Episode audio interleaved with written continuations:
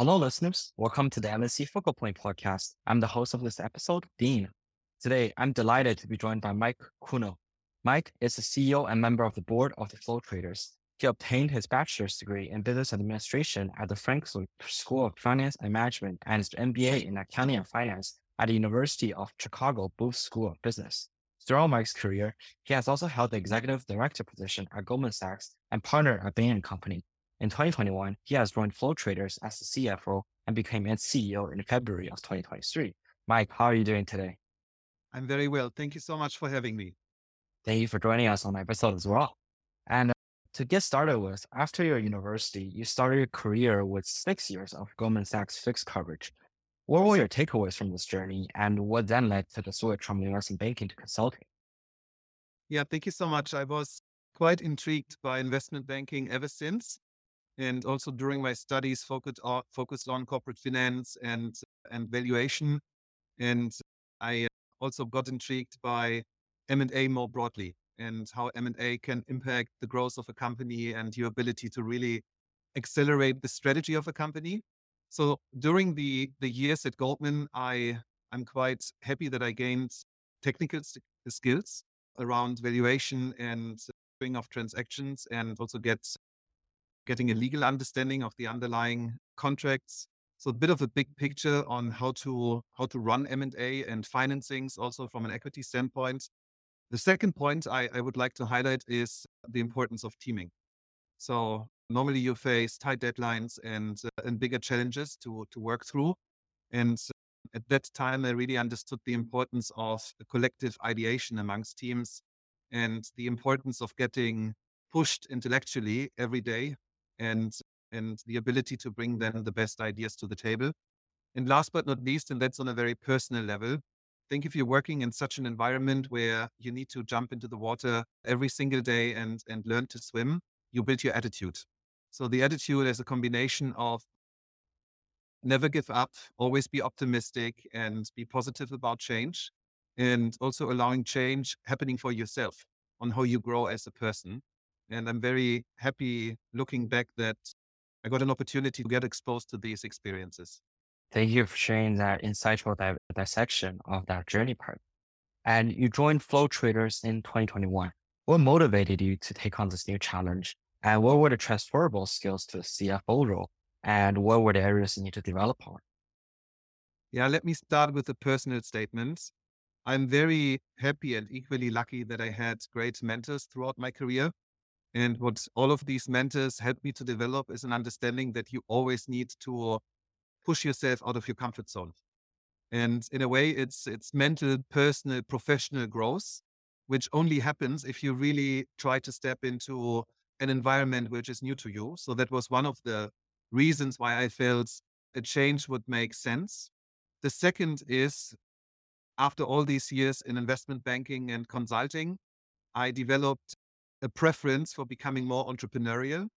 So it's great to be a consultant and great to be an investment banker, but in a way you have a bit of a flywheel, getting exposed to many different clients over time. I felt I wanted to be in charge and with the team work for multiple years into a vision of a company. And I felt was the right timing to take that responsibility. And then last but not least, and that's a very specific point for Flow Traders, all the work I did in the years before, I felt that Flow Traders as a market maker and liquidity provider is one of the key ingredients to steer and accelerate financial market innovation. Thank you for sharing that point. And now let's shift our focus to the financial market and Flow Traders. With over 16 of years of experience in the financial industry, how has the financial market evolved over the years? And what role did technology and digitalization play in this transformation? Yeah, I like that question lots because the changes have been massive already over the last 2 decades, if you will. So availability of data has shifted massively. The interconnectedness or interoperability of markets have shifted massively. The speeds with which transactions can be executed has significantly increased. So with all of that, technology has already been a game changer. And it's fair to say that technology will even further be a game changer for the next decade. So I'm touching mentally onto the rise of digital assets, tokenized assets, where you can, think for a second that illiquid assets, private debt, private equity could become tradable. So you could create significant liquidity and address, for instance, the illiquidity discount those assets still have and make it much accessible for investors around the globe. So in all of that, technology will be or will remain the key game changer. But on top of that, I also feel that when I talked about boundaries are more and more gone, I also feel that globalization has fundamentally impacted financial markets. And even more so, we are operating in a global environment. And if I just stick to one of our key pieces of our vision, we would like to get rid of boundaries and make sure that you can transact assets, buy and sell across the globe without any settlement cycles that create a two-day window until you actually own the assets. So technology, again, is the key enabler. And there might be a point in time, maybe sooner than later, where you can sell assets anytime and get an immediate, instantaneous settlement in place. And the benefits for the investor, both retail and institutional, obvious. So this is only doable through technology. But in a way, I also feel that the ecosystem idea has really changed a lot in markets. So now we are seeing many ideas coming to the market where many firms take the route of really collaborating. So you see alliances between technology players and market makers and exchanges and firms that might not have been in this space before, like banks broadening their footprint and embracing now all of a sudden activities they have not seen before. So those boundaries also are less existent, I would say. And with that in mind, I sense that there's an opportunity out of collaboration and an ecosystem alliance approach. We can drive innovation out even faster. And in a way, you could argue that's also needed because the challenges ahead of us in global alignment and making sure that, for instance, from a regulatory side, you have a kind of harmonization across the planet. This is really needed in order to create a collective joint vision on where global financial markets need to go. So that's very exciting for us because there are tremendous opportunities behind it, but it also creates a notion around new priorities for a firm in this market, including ourselves. So we have become, to give you a very specific example, significantly more open. We started building relationships and we started reaching out to talk about the benefits we can bring to the table. And we are quite excited about it because we sense that more opportunities come to us collectively and the impact then on financial market innovation as a whole is significant and will further be significant over the next few years. Definitely. And as integration between technology and trading is becoming more prominent, we have seen the rise of numerous tech trading firms. How did Flow Traders differentiate itself from its counterparts to become one of the world's largest liquidity providers? Yeah, we are very much focused on three key themes, being transparency, efficiency, and innovation. And with that in mind, we have really started transforming global financial markets and have built a leading position and built scale in our business. So the company today is meaningfully more global than a few years ago. At the heart of this success is our culture. So we are very much an entrepreneurial culture. So we try to push the boundaries every single day, and we try to create a collaborative environment in order to make sure that the best idea wins. And we do that literally every single day. So that climate is really pushing you individually as a professional in this organization, but also creates a notion on a daily basis even that every idea matters, and matters meaning not just for the success of the company, but for the impact we are able to have on further driving out innovation in markets.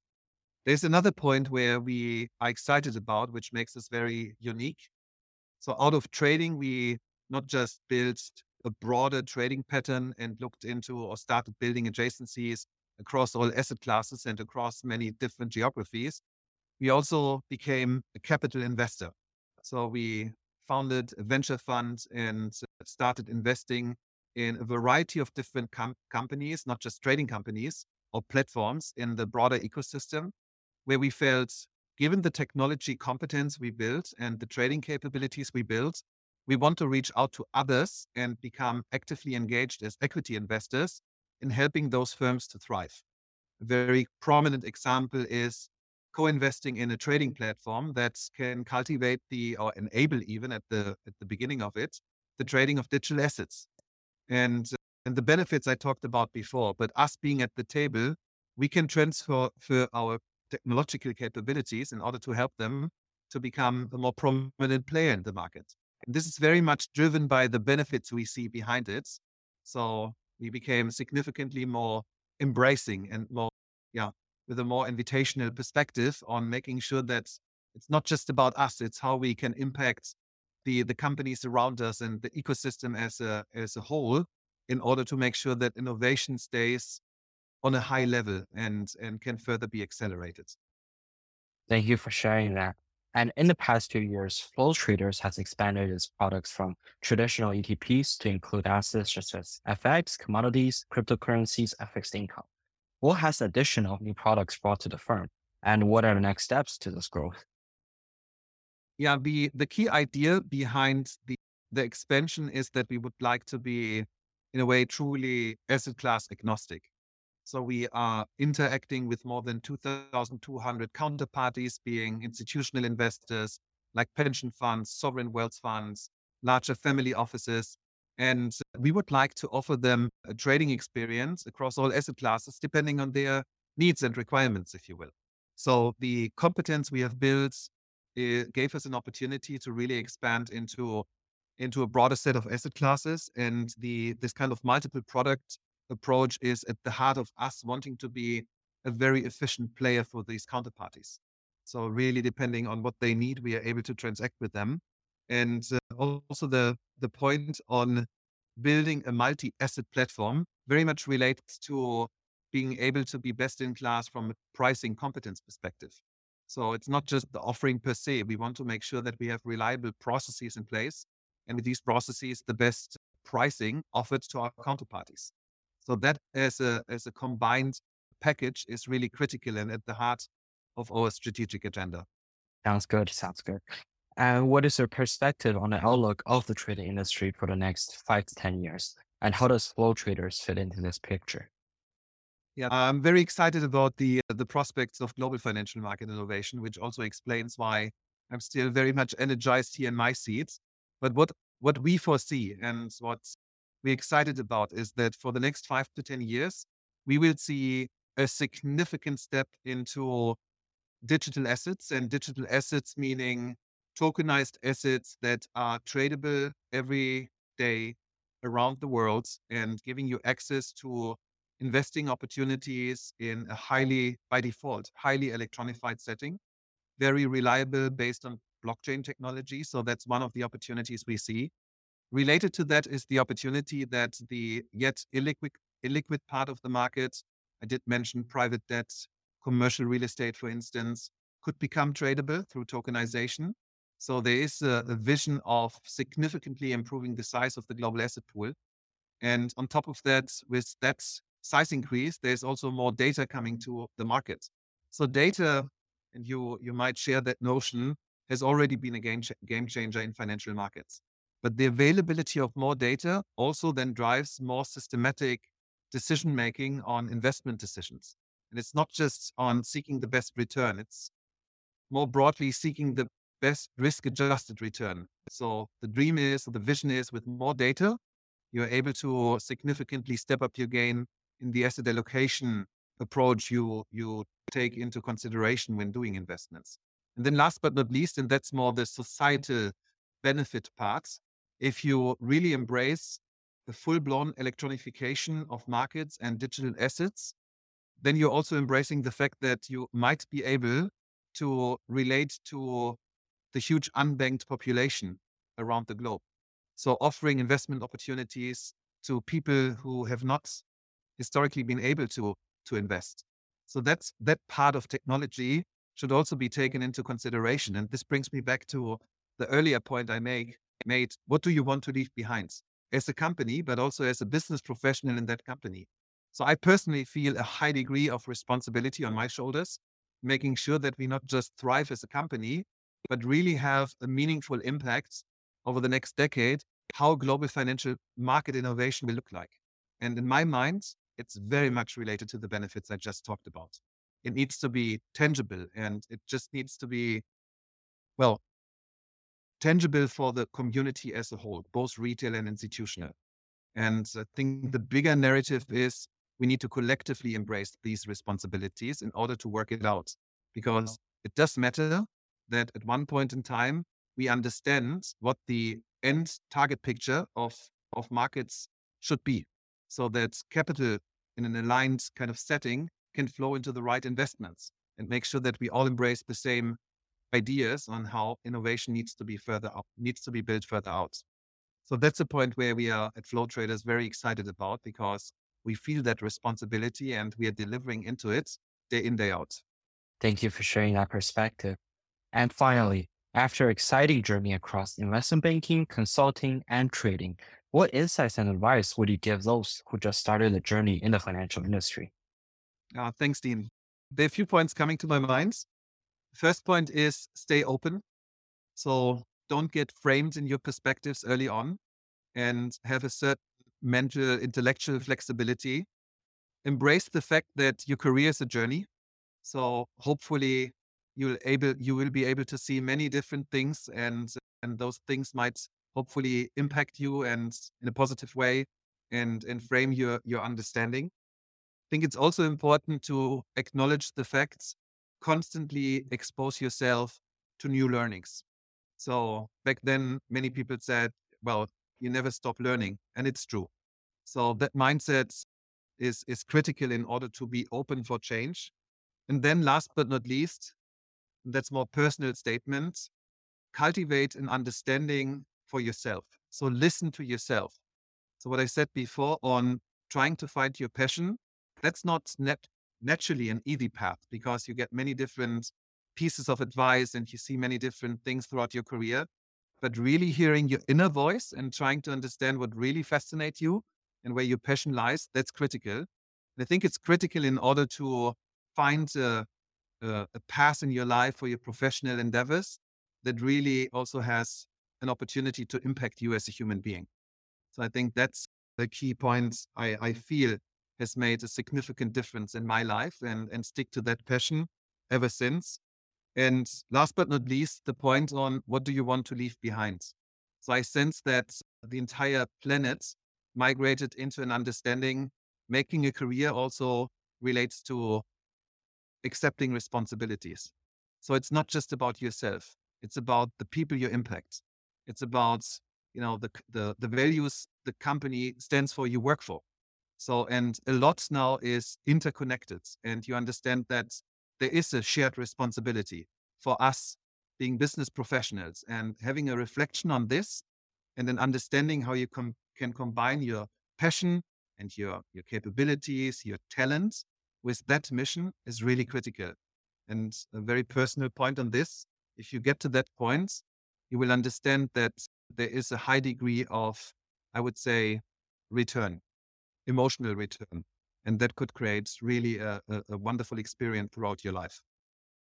Well, thank you so much for those advice and your time to share your amazing insights with us today. And thank you to our listeners for joining us on this episode.